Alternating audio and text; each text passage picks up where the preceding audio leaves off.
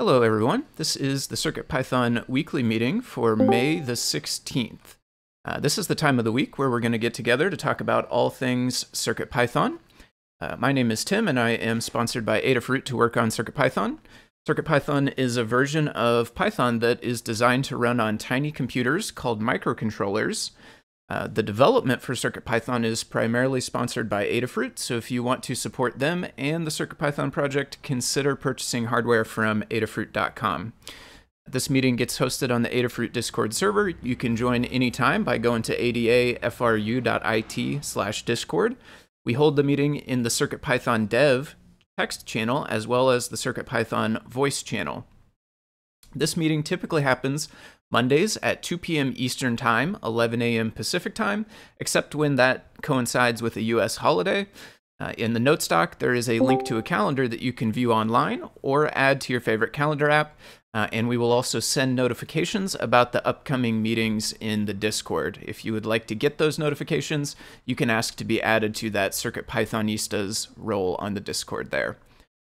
There's a notes doc to accompany the meeting and the recording. The notes document contains timestamps that go along with the meeting. Oh, I forgot to start my timestamper. Just realized. So we'll be a couple of seconds behind, about a minute and a half behind. I'll try to adjust those afterwards. Let's see, sorry about that. Get back to where we were here. The notes document contains timestamps to go along with the video, so you can use the doc to view the parts of the video that interest you most. The meeting tends to run about 60 to 90 minutes, depending on how many folks we have for our round-robin sections. So this gives you an option to skip around.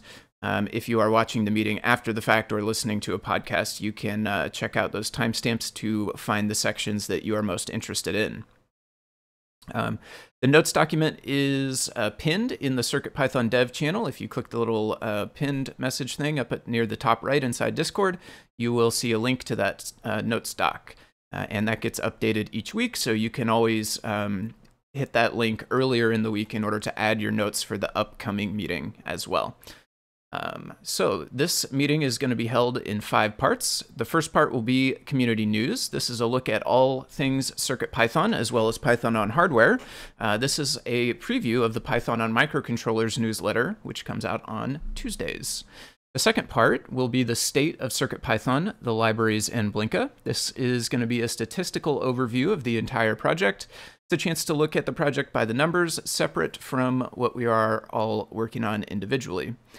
The third part is going to be Hug Reports. This is the first of our 2 round robins. This is an opportunity to highlight the good things that folks in the community are doing. Take time to recognize awesome folks in our community. The fourth part is Status Updates. Status Updates is the second of our 2 round robins. This is an opportunity to sync up on what you've been up to since the last meeting, as well as take a minute to talk about what you will be working on until the next meeting. The fifth and final part is called In the Weeds. In the Weeds is an opportunity for more long-form discussions. These discussions can come out of status updates, or they can be identified ahead of time as topics that are likely going to be too long for status updates, so they can go down in the weeds. And again, that is down at the bottom of the notes doc. If you have any topics that you'd like to add, you can add those anytime throughout the meeting at the bottom. All right, and that covers how the meeting will go. So next up, we will take a look at the community news for this week. So this week in community news, we have the Raspberry Pi Pico learning path. Thanks to our brand new and free introduction to Raspberry Pi Pico learning path, young coders can easily join and make their own cool Pico projects. This free learning path has 6 guided projects to help kids to independently develop their coding skills and their skills in physical computing and electronics. And there is a link here to the Raspberry Pi blog to learn more about this. Next up, we have PyCon US 2022 highlights. So some highlights provided by Eric Mathis wrote out their personal highlights from attending this year's PyCon. And there is a blog post linked in the notes doc for that as well. Next up, folks can provide the Microbit Educational Foundation with your feedback. So the Microbit Educational Foundation recently released a beta version of the new Microbit Python editor, and they would like to hear about your experience using it. They are most interested in teachers to help test and improve the Microbit Python editor by using it with your students and help shape the future of learning text-based coding with the creativity of physical computing. If you're a teacher and you are interested in teaching Python with the BBC Microbit, we would welcome your feedback. So there is a short form where you can fill out to apply to give feedback for that study being done by the Microbit Educational Foundation. Couple of projects to highlight in the community news this week. There is by, let's see, our very own Toddbot posted on Twitter a link and a GIF and some other information about this project, which is dual screens, two GC9A01 round TFT LCD displays being driven by a Raspberry Pi Pico. The whole thing is battery powered using the Adafruit CircuitPython BFF. So take a look at that, and there's a link to the Twitter thread in the notes. And then rounding out community news this week, we have a smart cooler monitor using the Circuit Playground Express and CircuitPython. So this was a video released on YouTube. I believe it was the Toronto Makerspace, something like that. They posted this video, and it's a person who is going over the coding for a smart monitor that will live inside of a cooler. So it tells you what the temperature in the cooler is like and whether it's gotten too hot, you know, maybe if it got left open or something like that. So take a look at that one. There's a blog link for the Adafruit blog, and I think the original source on that one is YouTube. All right, so all of these items have been a preview of the CircuitPython weekly newsletter, which is a CircuitPython community-run newsletter emailed every Tuesday. The complete archives are can be found on adafruitdaily.com. Again, there's a link for that in the notes. And it highlights the latest Python on hardware-related news from around the web, including CircuitPython, regular, you know, CPython for desktop computers, as well as MicroPython developments. To contribute your own projects or news, you can edit next week's draft on GitHub. There's a link for that in the notes doc. You can submit a pull request with your changes. You can also tag a tweet with hashtag CircuitPython on Twitter, or email to cpnews@adafruit.com if you would like to submit ideas for the newsletter. All right, so that gets us up to the state of CircuitPython, the libraries, and Blinka. So let's see here. This is a statistical overview of the entire project by the numbers. It gives us a chance to look at the health of the project separate from what we're all working on. We'll talk about the project overall and then separately discuss the core, the libraries, and Blinka. So first up will be the overall stats for this week, and I will read those. Let's get a timestamp here. So overall this week we had 37 pull requests merged. By 24 authors, which is great to see. I didn't highlight these ahead of time, but I'll run through real quick, and the names that I don't recognize as regular contributors, I think are, let's see, JCE Rise, Ryan S. Keith, KT Kinsey 37, let's see, Dav Clark, WTU Murrah, Matt Land, Big Tuna 94, Simon Vale, WLCX, WAI, WENG 83. Those look like the folks that are new, at least to me. So thank you to all those folks, as well as all of our authors across everything this week. We had 7 reviewers, so thank you to all of our reviewers, of course. The more folks that we can get reviewing, the more authors that we can support overall. So definitely thank you to all of those folks. In terms of issues, we had 30 closed issues this week by 9 people, with 23 opened by 17 people. So we are net down a couple of issues this week, which is great to see. And that wraps up overall. So next I will take a timestamp and pass it over to Scott to tell us about the core. Hello. Thank you, Tim. So for the core, we had 21 pull requests merged from 15 different authors, which is awesome and amazing since I've been out. Some new names for me on here are Simon Vale, WLCX, Y-Wing 83, Big Tuna 94, all new names to me. So thank you to those folks. We had 4 reviewers for those 21 pull requests, so thank you to them as well. We have 13 open pull requests. We have 2 that are over 200 days old, so those are the ones that we should take a look at. I know last week I think Dan mentioned that some of these are waiting for 8.0, which maybe we're getting close to. We could talk about that later. But yeah, we have 13 open pull requests, generally kind of even. So we'll keep an eye on those. Issues-wise, we had 19 closed issues by 4 people and 8 open by 7, so we're net down 11, which is awesome, for a total of 511 open issues. We use milestones to track kind of where we're at in terms of triage and things. So we have, this number is definitely not right, -5 issues not inside a milestone, but that's always a good category to take a look at to see what we've got. To triage that we haven't triaged yet. We have 0 open issues, both for the 72X and 730, which is very exciting, and thanks to Dan for that hard work. And then we have 35 issues for 7XX. So I think that maybe we should in the weeds it, but maybe it's time to get 730 official, and then we'll officially stable, and then we could switch over to an 8.0. It might be time to do 8.0. We'll see. Okay, and that's it for the core stats. Alrighty, thank you, Scott. Next up, I will send it over to Kattni to tell us about the libraries. Thanks, Tim. This section applies to all of the Adafruit CircuitPython libraries, which is everything that starts with Adafruit _ CircuitPython _, and a couple of extras like the bundles and our cookie cutter. So over the last week, we've had 14 pull requests merged by 9 different authors. A number of the new names that Tim mentioned earlier are on this list as well, so thanks to everybody who is a recent contributor. And we had 6 reviewers. So that leaves us with 30 open pull requests. And in terms of issues, we had 11 issues closed by 6 people and 15 open by 12 people, so we're up a little bit. Leaving us with 644 open issues. 191 of those are good first issues.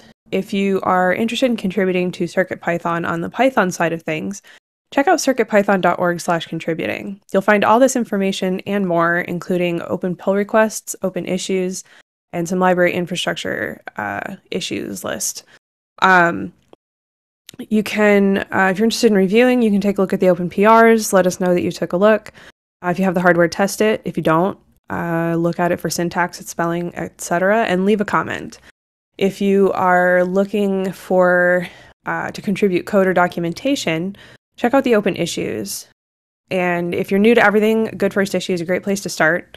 We also have a guide on contributing to CircuitPython using Git and GitHub, and we are always available on Discord to help out as well.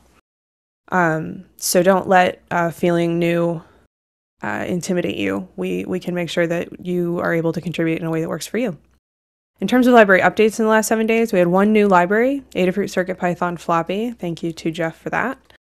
And a number of updated libraries, which I will not read off, but they are available in the notes.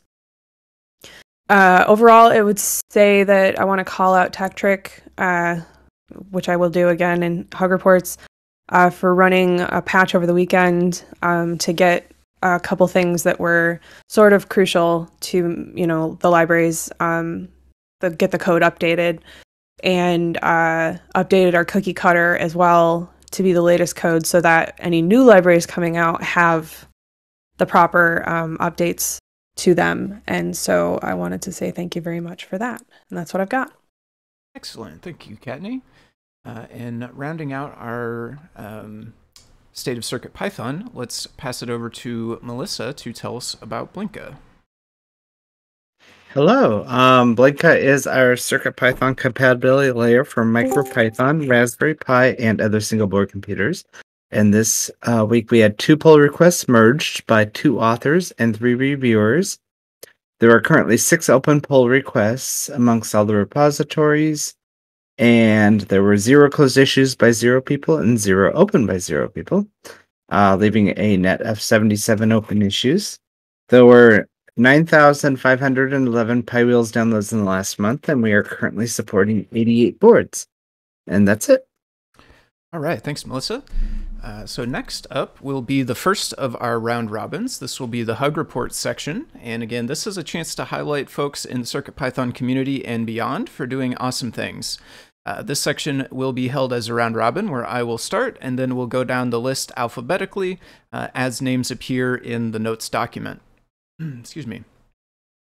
If you are text only or not present for the meeting, when we get to your notes, then I'll read yours off. Otherwise, I will pass it off to you to read your own notes for that section.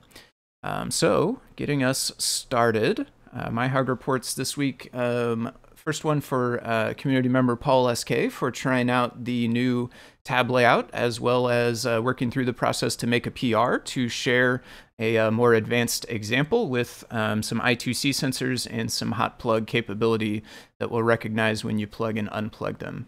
So thank you to Paul for working through Pylint and all the other pre-commit checks and things to get a PR put in for that.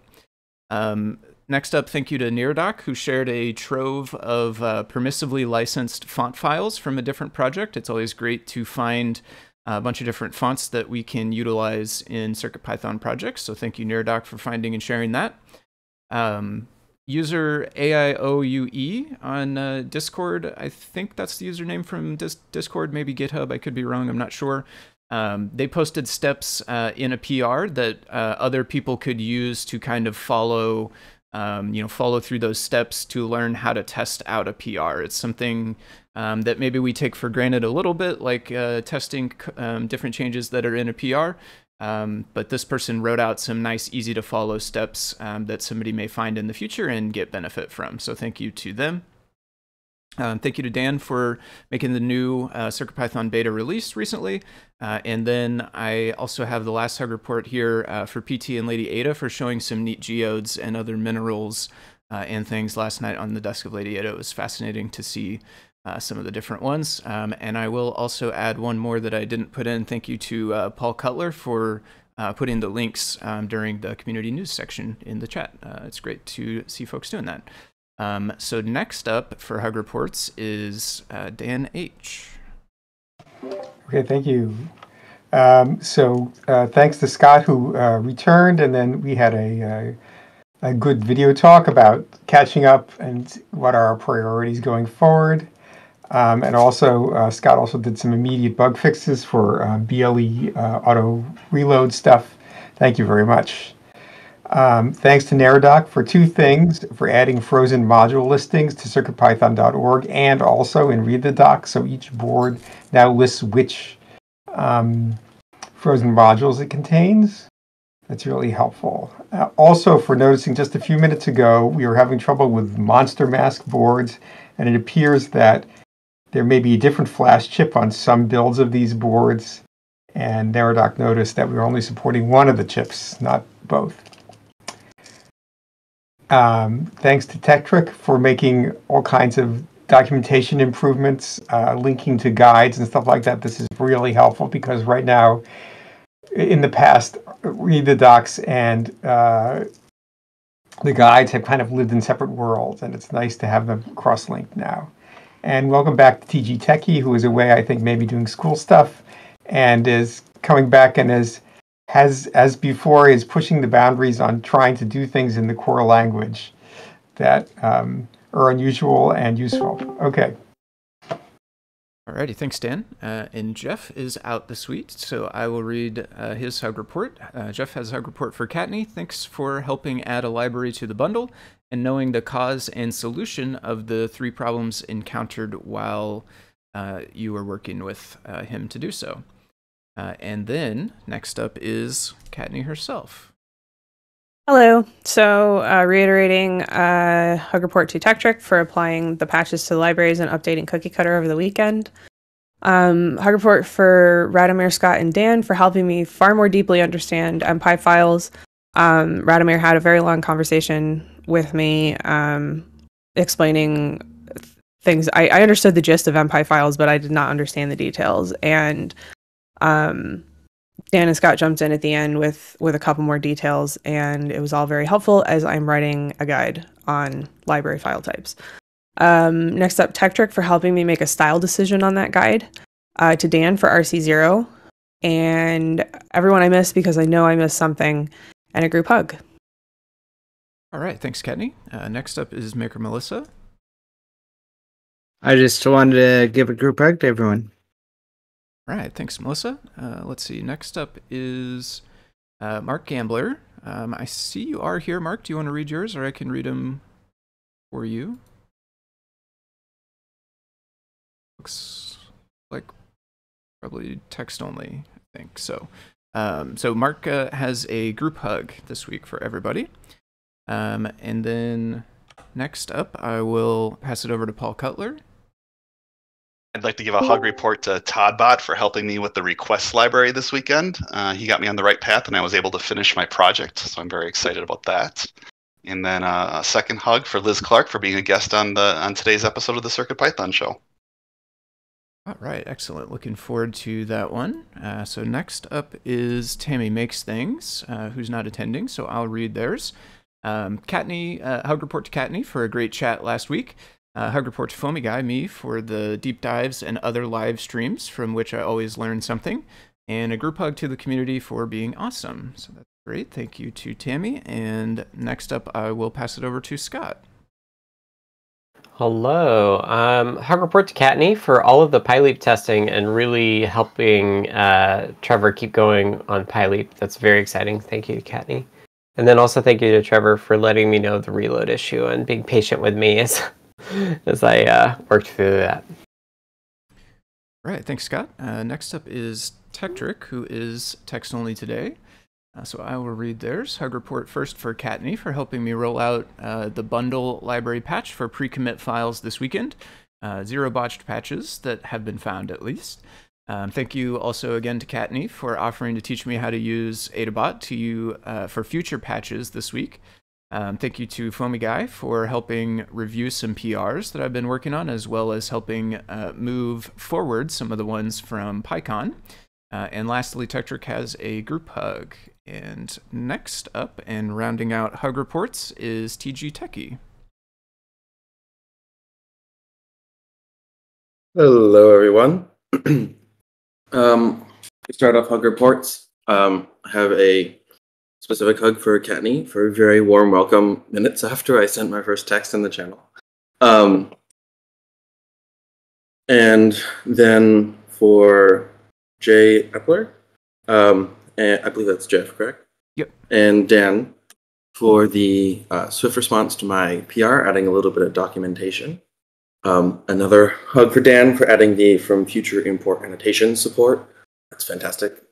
And I believe, Scott, you added parallel display support in the parallel display class. But if that was not you, thanks to whoever did. And a hug for the community because you continue to be so awesome. Thank you. All right, excellent. Thank you, TG Techie, and it's great to see you back around. So that wraps up hug reports. So next up, we will go on to status updates. And again, status updates is our time to sync up on what we're all doing.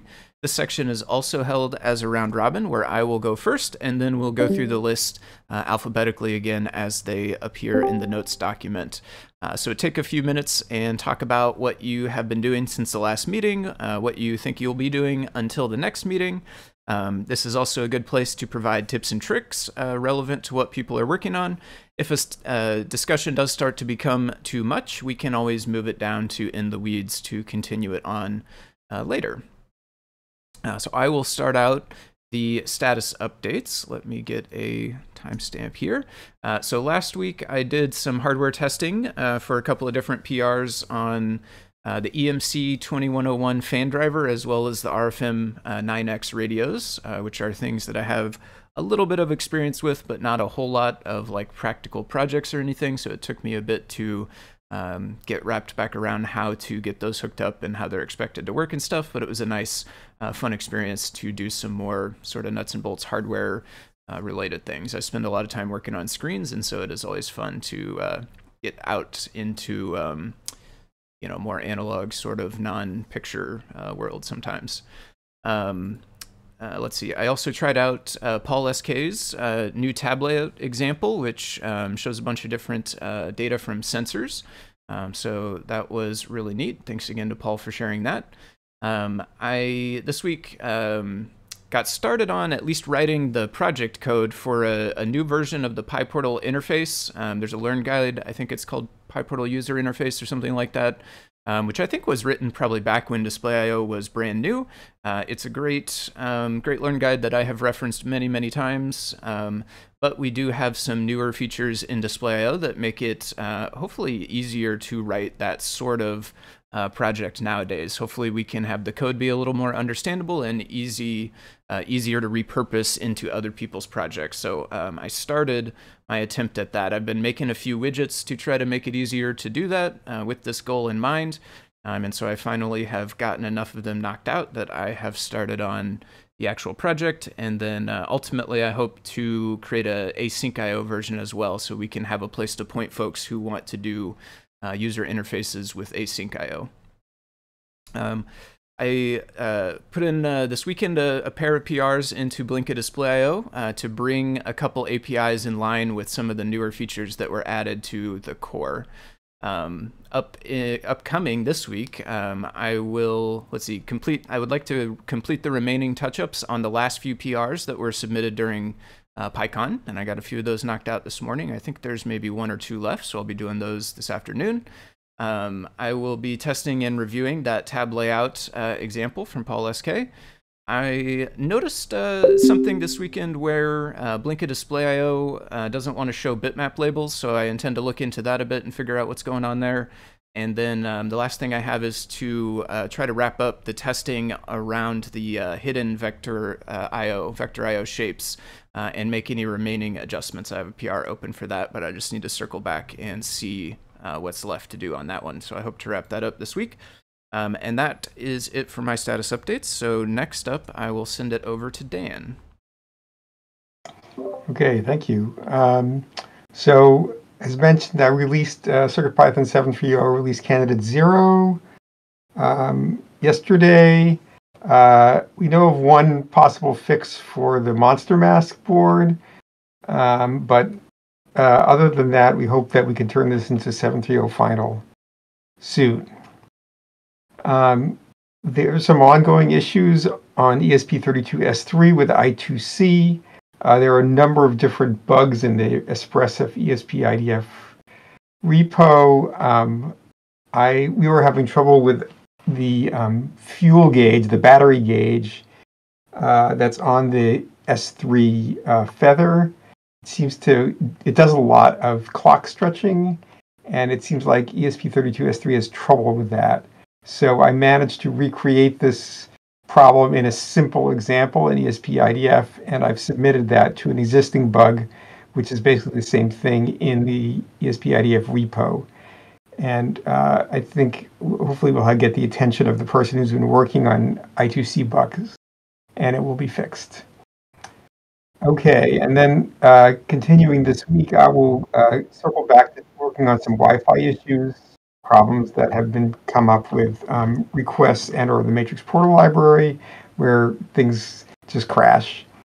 And also, I'll continue working on the port testing library that I'm working on, to sort of which vets that a port to a particular family of chips is working properly.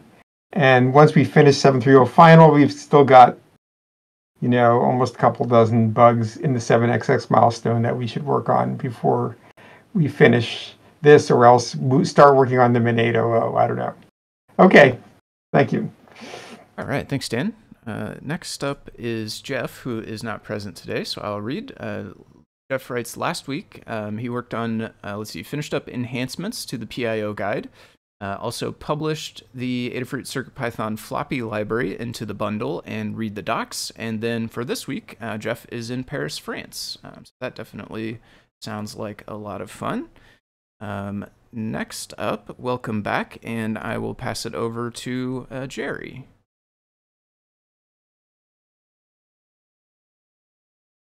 There's that button. Hi, thanks. Oops, that didn't work. I was going to try and post a picture, but it may not work. So yeah, I just got back from 10 days without internet, and boy, was that an exceptional nice break. I just wanted to give folks a heads up that going forward, I'm going to be greatly reducing my presence both here on Discord, particularly here on Discord, and in the forums. Oops, let me reduce the cat presence too. Yeah. Yeah, during this trip, I had a lot of time to reflect on my life's priorities, and there are some things I just need to focus my attention on. And other than what I've been doing in terms of hanging around on the chats a lot, and I'll be around. I'll be an active user of CircuitPython, but I'll just be devoting a lot less time to Discord and the forums. So and I'll probably not be attending these meetings regularly, but I will be around and available. If anyone needs to reach out, feel free. This is a great community, and I really appreciate all that's given to me. So, like I said, not going away, just backing off quite a bit. Thanks. All right. Yeah, thanks, Jerry. Next up, I will pass it over to Kattni. Hello. So last week, I taught Liz how to make Fritzing objects, which is a pretty big deal because it's a very involved process at times, and she picked it up immediately, and that was excellent. I proofed her first Fritzing that she did on her own, which was very well done. I started and am probably 75% through the library file types guide page. I finished all my guide feedback that had been backed up for quite a while, and I tested PyLeap for PyLeap and for CircuitPython updates. This week, I plan to finish up the library file types guide page. I'll be doing a new guide on documenting how to add a new project to PyLeap, continue testing PyLeap, pick arbitrary Fritzing objects from older products for Liz to create, just to make sure she's solid on the process, and that to give her a little bit of practice, because we don't need any new ones right now. So If we stuck to only those, her practice would be limited to when we actually have new ones. And then we found some tool, or PT found some tools to help make your GitHub profile excellent using Markdown and other things. And so I'm going to be doing a short guide on that as well, it sounds like. And then also, we're moving, I didn't add this to my notes, it's in my other notes. We have a guy that has every I2C address. Well, not every, but has a bunch of I2C addresses for a bunch of different boards. And we get a lot of people requesting us to add a bunch of boards. And so what we're gonna try to do is have the actual address lists live as a GitHub repository, and then use the Markdown embed feature in Learn to actually embed those in, and then people can just do PRs to add their requested I2C address. I will be doing the beginning part of that, but then I might tag a couple people in to help out with that if they're interested, but that is not a super high priority. And that's what I've got. All right, thanks, Kattni. Next up, I will pass it over to Maker Melissa. Hold on just a second. I lost the document here. No worries. Okay, so last week I wrote a guide using Runestone to edit CircuitPython code on iOS devices. I worked on the 2.7-inch e-ink guide, which will be the last revamped guide, and this week I'm gonna finish up the e-ink guide, and then I'll deprecate the more generalized e-ink guide, and start working through guide feedback for guides that I worked on but weren't actually under my name. So that's it. All right. Thank you, Maker Melissa. Next up, I will pass it over to Paul Cutler. Last week, I finished editing 3 more podcast episodes, and I've got guests planned through the end of September and still more people to invite, so that's exciting, including a couple people in this meeting that I want to reach out to, so don't be surprised if you hear from me. And then I mentioned it earlier, but I completed a personal PyPortal project that I've been working on off and on when I'm not working on the podcast. When I hit a button on my website, it now sends an image directly to my PyPortal automatically, and that image is typically a covered art from a record album. So I'm a big music guy, so that made me very happy. That's all I got. Awesome. Thank you, Paul. Next up is Tammy Makes Things, who's not attending, so I'll read hers. Let's see, we didn't get anything that she was hoping for done last week because of work and personal conflicts. But this week, Tammy's hoping to get back to regular live streams on twitch.tv. There's a link in the notes if you'd like to follow Tammy on Twitch. So getting back to streams this week, working on the Display.io card deck library, trying to do a couple more PR reviews, and getting my project list organized so I can be a bit more focused.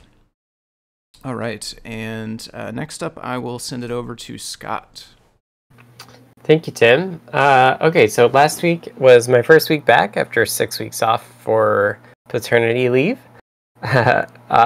Since then, I've caught up on email, and I gave up on catching up on the Discord chats. So I've caught the last few days, and I got over the weekend, but I didn't go through 6 weeks of Discord chats. The first, kind of one of the main things is the BLE workflow was broken by the reload work that happened in 7.2. So I did 2 fixes for that this week, and now we keep BLE active through the wait period that happens after the VM is done. That's new. So what we used to do is with the old reload code, we would actually wait for subsequent writes while your code was still running. But Dan switched it to be clearer, where the very first time we think we're going to reload, we stop your code, and then we wait after that. You may have noticed that working with CircuitPython. I think it's a better change, but it did break the BLE stuff, because the BLE stuff, when the VM gets shut down, the BLE stuff gets reset, and that was a problem. So BLE now gets kind of reset twice, or at least in 2 stages. So I think that's good, and thank you to Kattni for testing it. I'm working on switching the NTP library to actually using sockets to do NTP. I should cross this, may need to change get time on ESP32 SPI. I'm just going to not deal with that. So I've got some examples to change, and I'll do that, and Lamore's going to do the review for me. So that should mean that we should be able to use NTP on the native sockets, which will be cool. And then on Friday, I found this... these ARM development studio files, which are used to define properties of like ARM cores, and that includes some of the registers, like the SysTick registers. And these registers are not usually in the SVD files that vendors provide. But I found this project that was doing conversion from these ADS XML files to SVDs, and those registers are really handy, especially if you want to know like what the active interrupt is and stuff. So I just hacked up a quick Python script that converts these ADS XML files to SVD files. So should be able to use existing tooling for SVDs to be able to look at the registers that are kind of common for a given ARM Cortex core, which should be cool. And I put a link there, and I was talking with the PyOCD person a bit about getting support in there as well. There was like some XSLT file to do the transformation. I was like, I don't want to deal with that. So I just hacked it up in Python, which I enjoy doing. This week, I got to wrap up the NTP library changes. I'm going to try to do that today. And then I'm starting on the web workflow. I did the MDNS stuff before my leave. The next thing up is kind of secrets management. Basically, where do we store Wi-Fi credentials so that both like user code and CircuitPython core code can access it? I do think this is maybe something broadly we're going to want to do in terms of just like setting the behavior of CircuitPython over time. So if you have opinions about this, please let me know. Not immediately, but reach out to me if you have opinions about this. One thing Lamore was talking about was being better about like obfuscating credentials so they're not so easy to look at. But I think that's kind of a, it's kind of a, like, if it's not super secure, maybe it's better that we just make it obvious it's not secure rather than trying to be a little secure. Anyway, the thing that I'm thinking about is there's a .env library which stores credentials for regular Python projects in a .env file. And I think I want to try to mimic that with CircuitPython. So I'll just add a subset of that library that we need, and then we'll also have access to some C functions that can read and write that file, so that the core can say, like, hey, get me this key out of this file. And if it's there, then it can like automatically connect to Wi-Fi and keep that connection consistent and stuff like that. So that's the direction I'm going, web workflow, which could be really exciting. So if you have thoughts and stuff, please reach out to me. All right, thanks, Scott. Definitely exciting stuff. Next up is TechTrick, who is text only, so I will take a timestamp and then read. Last week, TechTrick wrote and deployed a script for patching the pre-commit config YAML file in all of the libraries in the bundle, as well as in the cookie cutter repo. Added more documentation to the core relating to linking to learn guides and other resources for modules. Worked on making MAX 7219 BCD digits chainable. Turned out to be harder than he had thought at first, so it's still a work in progress. And then this week, TechTrick writes, learning to use Adafruit with Kattni. Many more infrastructure files need to be patched across the libraries, so going to try to plan that out to start writing scripts if Adafruit can't do it. Still working on refactoring the ATECC library. Had a small hiccup receiving the wrong part. Looking at writing a data class-like or adders-like library for adding similar out-of-the-box functionality to classes via decorators and fields. And then maybe the following week, looking at the Adafruit logging differences from CPython logging to see if moving some things around would be more helpful. Thanks to Ask Patrick W. for offering help to test. And then next up, I will send it over to TG Techie.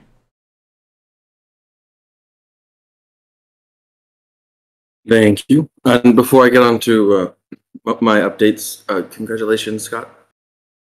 And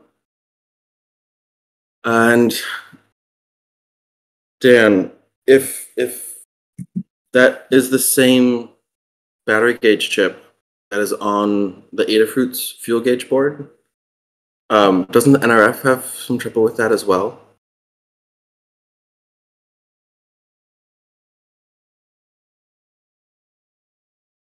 No, it doesn't have trouble. So that's... I don't think so. Okay. It's I've had some problem with the S3. Yeah. Okay. Maybe it has different trouble, or maybe I'm not nice to my circuit boards. Okay. Thank you. So I've been moving on to my SAS updates. I've been away quite a while. I think it's about a year. Excuse me. But short version highlights, I'm on break from college, and highlights from college were finally getting to write C code in a computer engineering program for the first time in junior year, which doesn't make a lot of sense, but was a lot of fun. And learning how to study, which was interesting. Otherwise, I've also, I tried typed Python and fell absolutely in love with it. Because I find it makes my life programming a lot easier, and I'm sure other people love it for other reasons as well. I also helped a senior design project at the school run CircuitPython on one of their boards, Metro at 7051, but they forgot to add Flash to it, so we had to fiddle around with stuff to see if we could get to use the internal file system. And it took some hacking, but we were able to shrink the interpreter side enough down where we could fit it in 3/4 of the flash, if I'm remembering the ratio correctly. Just a lot of fun. Last week, I had an opportunity to spend days doing whatever I wanted. So of course I came back to CircuitPython. And I've been, for years now, working on making an easy-to-use graphics framework for Python and CircuitPython. It's attached backend, etc.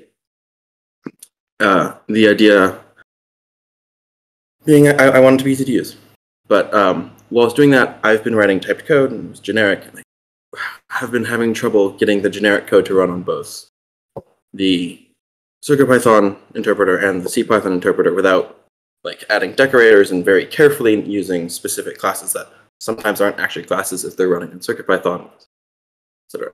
So having more experience with things, I branched CircuitPython and added one specific function, and to add under class get_item support. I have thoughts on how to do it efficiently and etc. And I think it's a larger discussion whether or not it should work. But that's what I did do last week, and it was a lot of fun. And finding the MP type object was also a lot of fun. It's really cool. Next week, I have more of the same, that and finishing up a class. I also have two quick questions. Oh, maybe three. And if they are grow past a little bit, as you said, I'm totally around to talk about them in the weeds. For PRs regarding documentation, is there a suggestion for grouping, related, unrelated? Or is it fine to have a bunch of smaller PRs if it's improving the description to a function or something? I will let other folks chime up if they have ideas as well. I would say, personally, I don't see any issue with small PRs. So yeah, I would say if you spot something that you can take care of and are compelled to do so, go ahead and make a PR for it. It doesn't matter if it's just a small thing. Yeah, that's my view on it.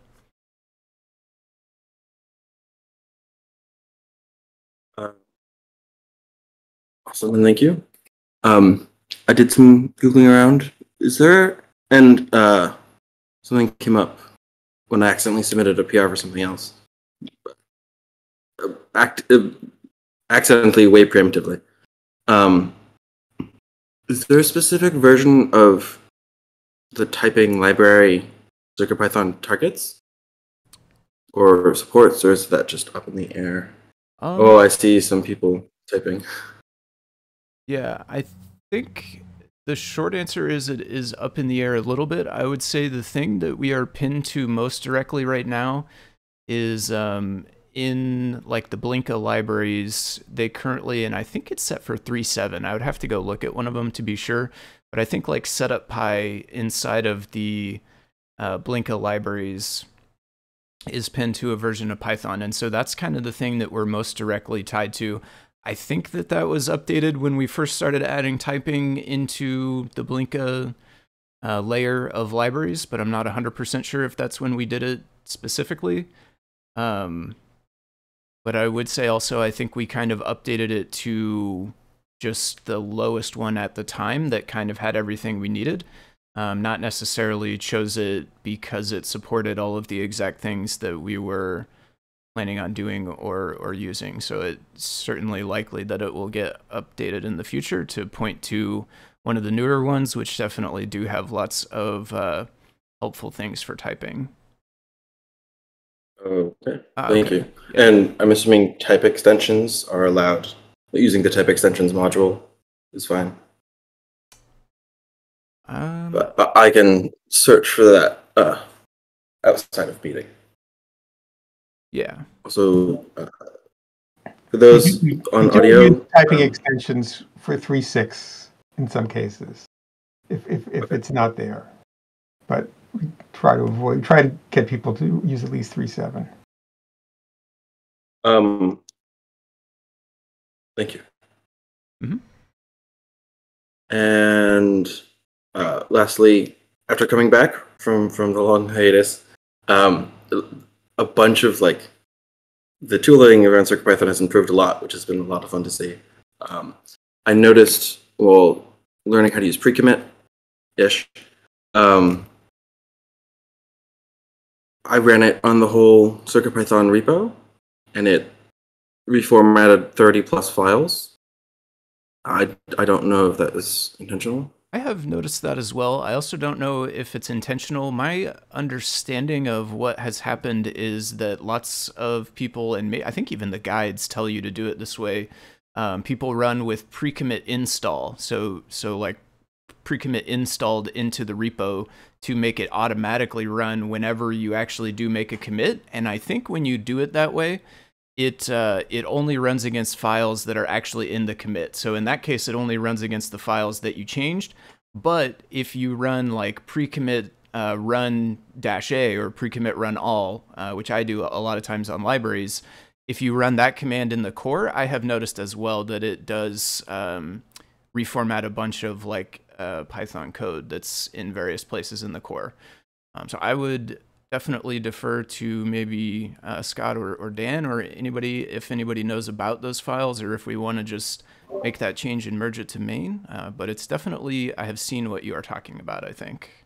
No, those files come from MicroPython, and they don't use the same rules. So we don't, gotcha. For merging reasons, we'd rather not change them from the upstream. I see. I wonder, yeah. It may be worth looking into. I'm not super familiar with pre-commit configs. I wonder if there's a way to block those. I guess Black though. Black really wants to do everything. Maybe not. But yeah, so that's what we got there. It is known and it is intended to be that way. So yeah, your options. Oh, go ahead. Some of these files are not from MicroPython. Oh. My reaction is that I get some differences sometimes if I'm using different versions, but I would just actually make a PR because that will run it on the CI, and the CI may say like, oh, some of these are wrong if the versions are mismatched. Otherwise, I would say we could do them. Generally, I don't have a trouble. I don't think we should have trouble with formatting issues when merging MicroPython because we could always run the pre-commit stuff on MicroPython before we merge it in to minimize that as well. That's a good point, yeah. Like that's the whole idea with formatting. Yeah. But I thought we were set up to be the same as MicroPython. I thought we chose to do that.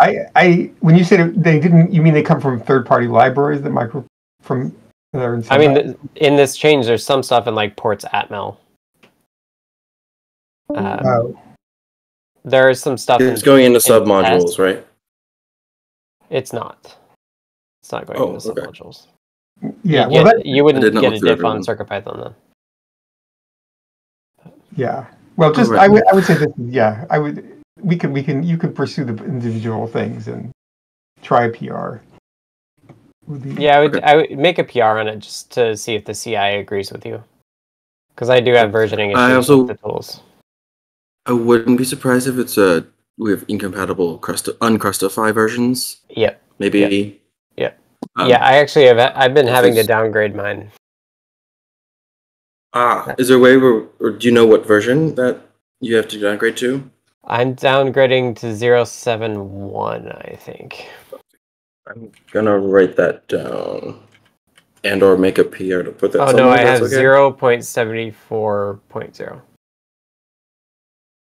That might actually be too new. 0. I think I did up your hold on. 0, but you think it should be 72. It should be 72. 0.72.0. I have the downgrade command that I've had to run.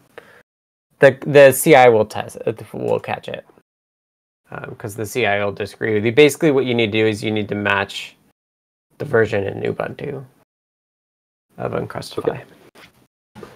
But I'm not on Ubuntu, so I get the newer one faster. Software, love it and not love it sometimes, right? I feel you. But it means that I find out all these things early. Thank you. Mm-hmm. Alrighty, thanks. Welcome back. Great to be back. Yep.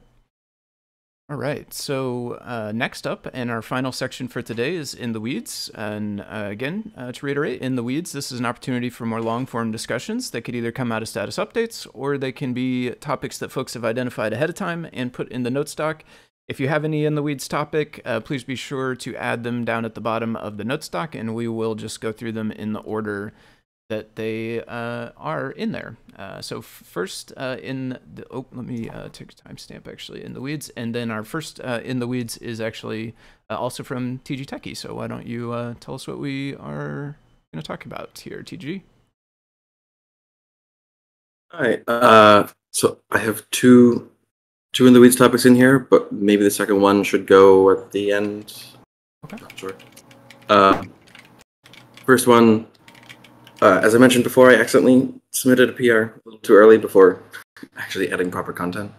But it brought up a discussion about optimizing for the type checking variable in the type module. So Python has, in the typing module, a predefined variable that looks like it's true to the typing system and type checker, but it will always be false at runtime. And there was a discussion between Jeff and Dan about optimizing around that.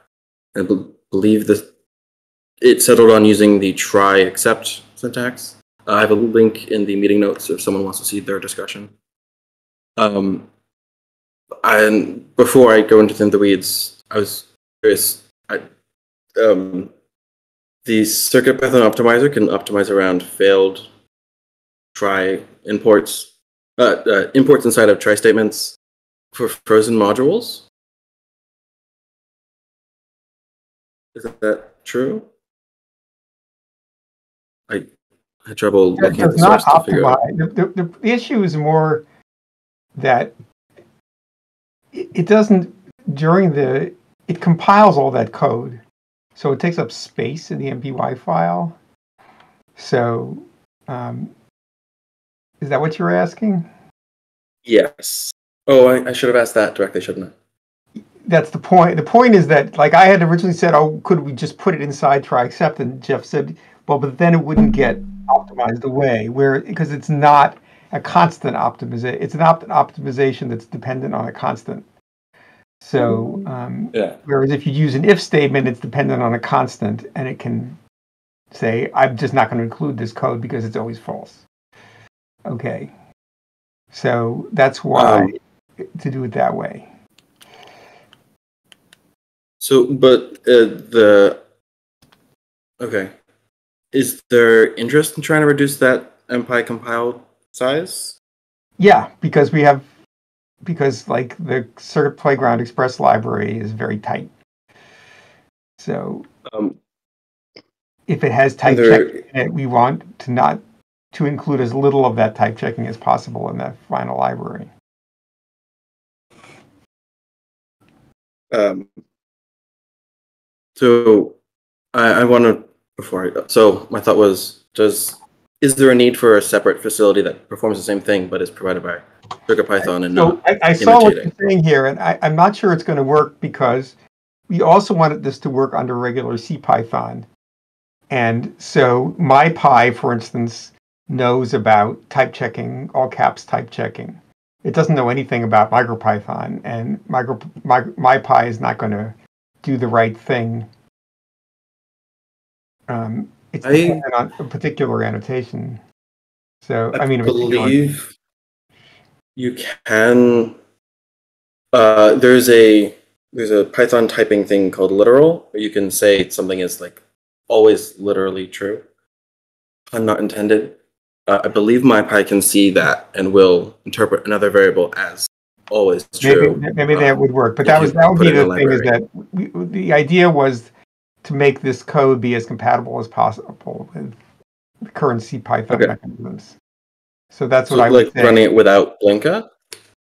Yeah, if you don't run it with Blinka, then you because Blinka is going to have to provide the mechanism. So, or you're going to have, because Blinka maybe with this literal true thing, but I was going to say, like, you know, Blinka, yeah, Blinka could define that thing, but it's not necessarily going to solve the problem. So,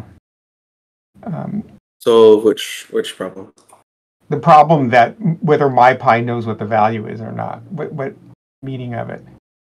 So okay, if it did, would they be interested in using that as a way to basically? Mm-hmm. I think if that works, I think there's a way where we can like just add that constant in CircuitPython, and then MyPy will see it as if it's type checking. Clearly, should have practiced my explanation for this. I didn't. Sorry, it's a little jarbled. So I would say break this up as an issue or as a pull request, and I think we'll talk about it. I think that's probably the okay. And see how it works out. I think that would be, yeah, that's fine. Got it. Thank you. Okay.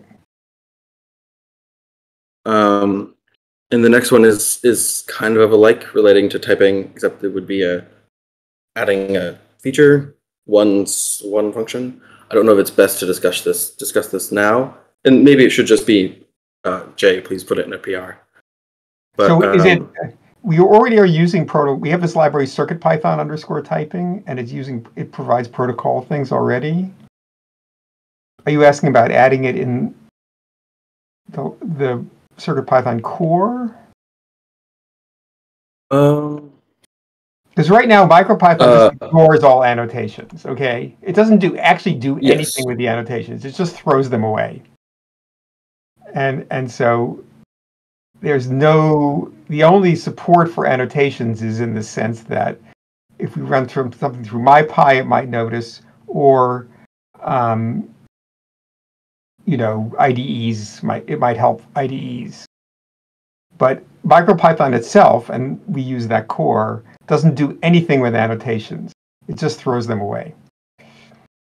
Yes. I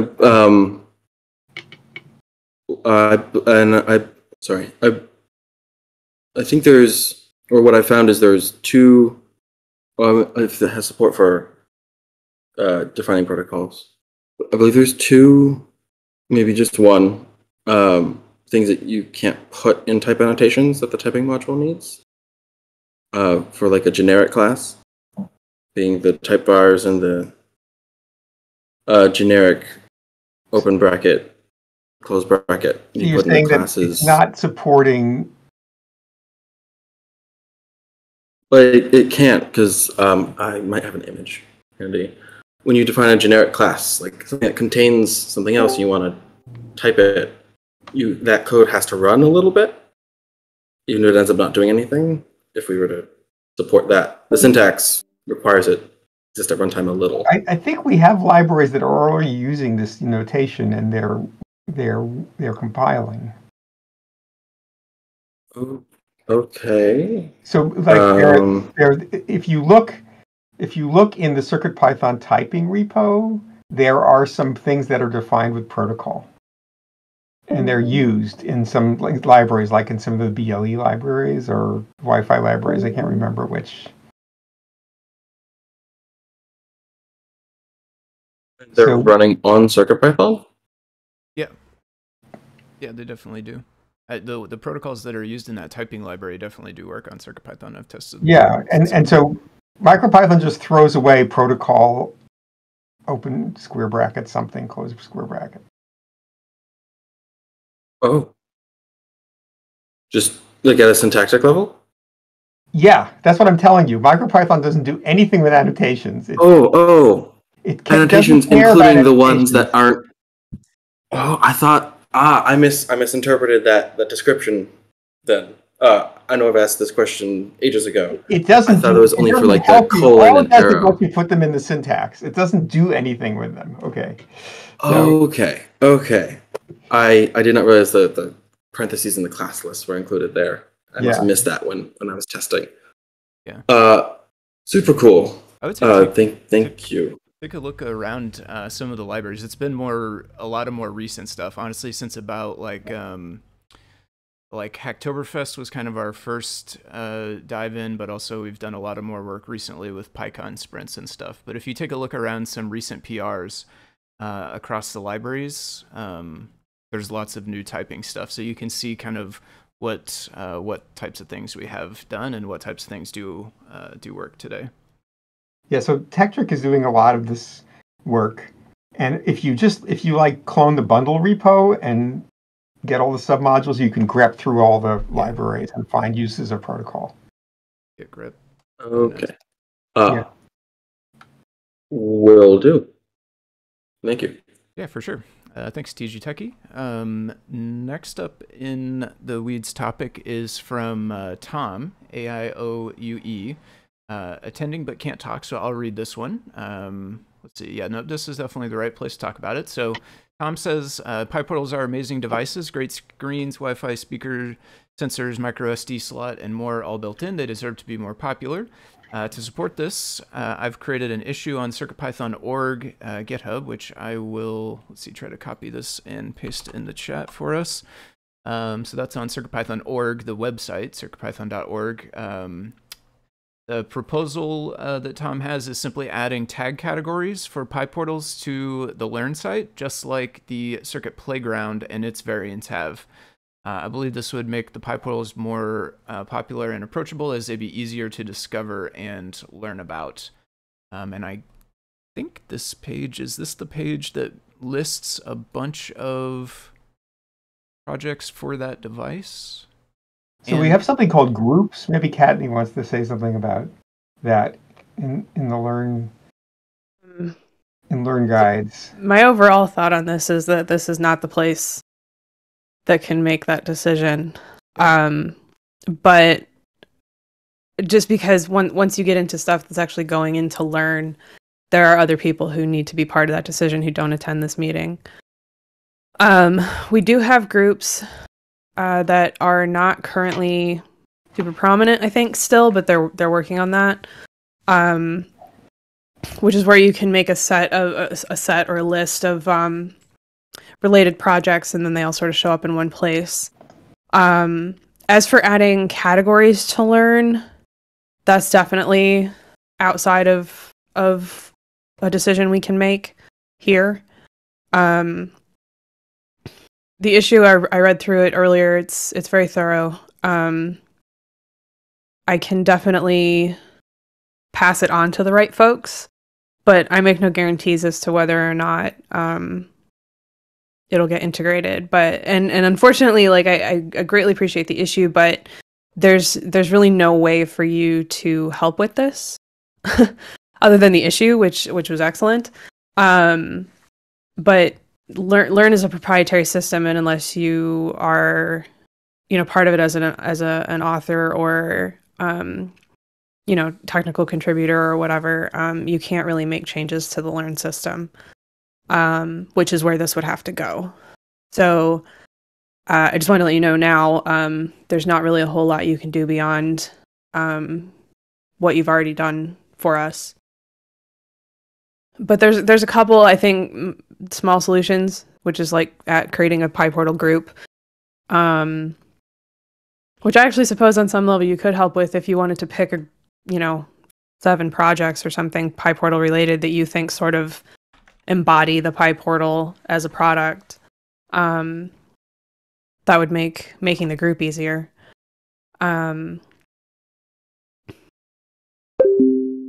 There is a list. It looks like, I don't know exactly the right terminology for it, but I just posted the link for it, but product/ and then product ID and then /guides.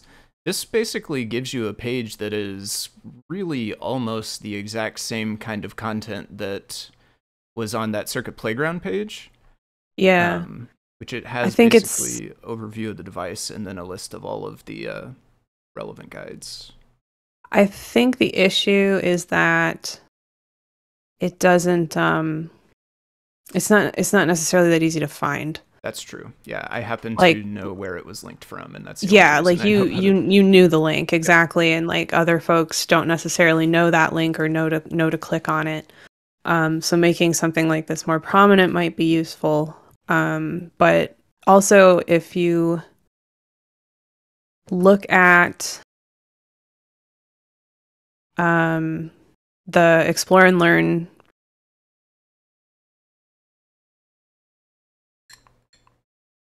I see what you're saying. Okay. I think you're requesting something different than I think you are, and that's where the disconnect is. I think there's kind of two places I can think of. Like, the issues on CircuitPython.org is really good for the categorization of boards. Mm-hmm. But when thinking of learn stuff, I think support at adafruit.com is a way to support it. Apparently, they tried that. Oh, okay. Because some of that stuff gets forwarded onto the internal teams. Right. And like you said, Kattni, like, unfortunately, it's kind of like pretty closed. Learn is still pretty close. Yeah. So I can at least bring the issue to the attention of, you know, a couple folks. But like I said, I can't make any guarantees. So I want to make sure the expectations are accurate. All right. Yeah. Thanks, Kattni. I appreciate your input, definitely. Next up is, let's see, a topic from TechTrick, who is text only, so I'll read this one out. I was kind of involved in the PR as well. The specific PR here, I'll link it. It's this EMC 2101 fan driver. I think the topic is a little bit more general than the specific PR. Basically, the gist of it is the driver. This fan driver has support for different levels of functionality. Like, for instance, you can use a fan with a tachometer pin, which tells the driver how fast the fan is moving. But you can also use the same driver without a tachometer pin. But the actual chip that's on board has like a status register. And in this PR, the author of it basically set it up to where it would pull the status register every time it tried to do some other action. Like, if you tried to set something or read some other register or something, it would also read the status register and then raise an exception if it was, you know, one of the values that indicates a problem, which, if you're not using all the functionality, it would be one of the problem ones. So the specific case here was like, you could use the fan driver without the tachometer. The fans I have, because I did some testing on this, the fans I have don't even have a tachometer pin. And in the current version of the library, I was able to hook them up and run the examples and stuff. And obviously, it doesn't tell me the speed that it thinks the fan is running because it's not hooked up to it. But everything else was able to work fine. It was able to drive the fan as well as change the fan's you know, speed, at least in that one-way direction, right? It could tell it how fast to go. So I think kind of the general question is, like, philosophically in libraries, do we want libraries to raise exceptions if the user is only using like part of the functionality, essentially? Like, if they don't care about the tachometer, do we still want to raise an exception because the status register says that something is wrong? Or do we want to allow that library to be used, you know, to the best extent it can, given what is hooked up in it in the way that the person is using it? And then if we do want it to be able to run, do we want to have like a strict mode or something that will actually enforce the status register and raise the exceptions? And if so, like, what do we want the API to that to look like? Just an argument in the constructor, you know, tell it strict is true, and then it will raise exceptions if it finds errors in the status? Or do we want to do like a subclass of the main driver class or something like that that contains that functionality? I think that's the gist of it. TechTrick, if you're around in text and you have anything to add, you can drop it in the Discord there. My intuition is that it just shouldn't raise an exception. Okay. I think that it's a trap to try to support everything with a particular driver. Especially when we're doing driver development, we really do kind of want to hit the main points of it, but not be exhaustive. And checking status register and raising exceptions for everything sounds exhaustive to me. Okay. I think my gut says that you don't really want to raise exceptions at all. What you really want is just a access to the status register that the user code can check, right? Like, okay. So we'll make sure, I don't recall in this case if it is like a public method without an underscore, but if it is not, if it does have leading underscore, maybe we make that part of the public API by removing the leading underscore, and then user code could always pull that and do right if they care about it. Okay, yeah. I like that approach. Yeah, that's kind of what I feel like. Okay, I see what you're saying with the like. Otherwise, I have to tell it whether I care about it or not. Right. Yeah. It's kind of weird. Yep. Okay. So I will. I can leave an updated comment on that one and see where it's at, and make the necessary recommendations there. So thank you. Yeah. Feel free to at me on there too if you want me to chime in. Okay. Yeah, we'll do. Yeah. Thanks. I appreciate your input. And then the last actual in the weeds topic is yours, Scott. So go ahead. Yeah, so just thinking about how we want to organize versions. Like Dan did an RC0 for 7.3, which is what main is right now. Do we want to call main 8.0 at this point? Because there are some pull requests that are waiting, and we have issues open for 8.0 as well. The one confounding factor is that MicroPython 1.19 is due pretty much any day, but I'll check with them later and see if they have a better idea. But it will require a new version, new major version, because it does have MPY changes. So, and of course, I don't know how quickly we'll want to adopt it as well. So do we want to do 8.0 now, but know that if we adopt 1.19, we're going to need a 9? I think that even if we don't do any official releases at 8.0, but then we merge in MicroPython, I think we should just switch to 9 anyway, just for clarity in terms of what MPYs people should be using. Any thoughts? I don't think we should go to 8 yet. I don't see any reason to go to 8 yet, because there's like not a theme or anything. Well, I mean, there's two reasons to do it, right? One is a theme, and two is breaking stuff. Yeah. So I mean, there are all these. Right. I think what I'd say is like I'm willing to continue on 7.x until something happens where we need to break it. The only reason to go to 8.0 right now is because we keep on having to turn off one wire IO. You know, that's like the only reason. Yeah. There are a couple other things that so what I feel like is like 1.19 will come out, right? You probably wait a couple of weeks. I mean, we can start merging it and have an 8.0 alpha, you know, at that point. But and then there'll probably be some bugs which they'll probably have to fix, and we can incorporate those.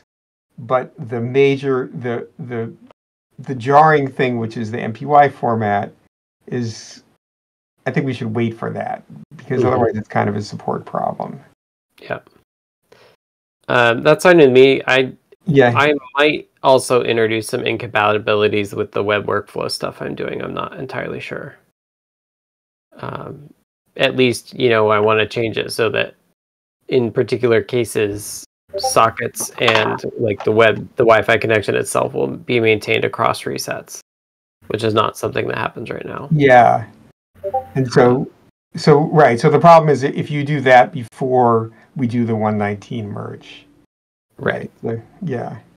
But I'm not entirely sure that's the case, because it's likely, because I know Neradoc already kind of said like, well, I like how it is now, where I can manage when it's on.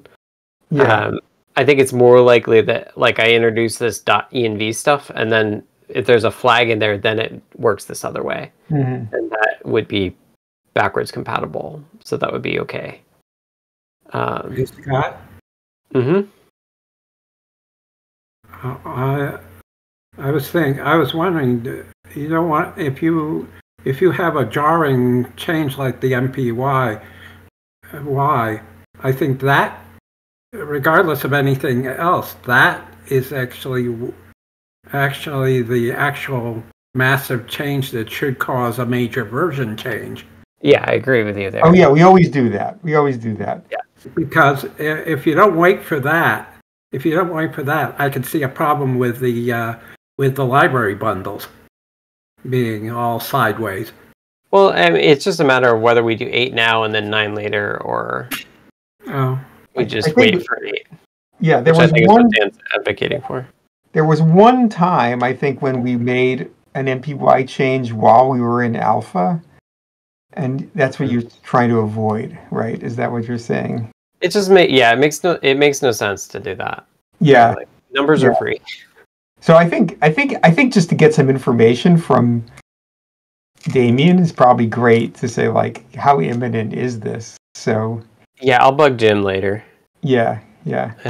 I don't have chats with Damien, but Jim's on. Yeah, well, that's a good idea. Jim will reply to me on Discord if I bug him. Okay. So yeah, I can double check. I've heard that it's imminent, so it shouldn't be that long. Yeah, they were trying to do it on a TikTok schedule, but I think that they're behind a little bit. So yeah, and I don't know how hard it will be for us to integrate either. So that's the other question. Yeah, and whether it's actually worth it. I don't know what else is in 119 besides the MPY stuff, because I don't think we're going to benefit from the MPY stuff ourselves.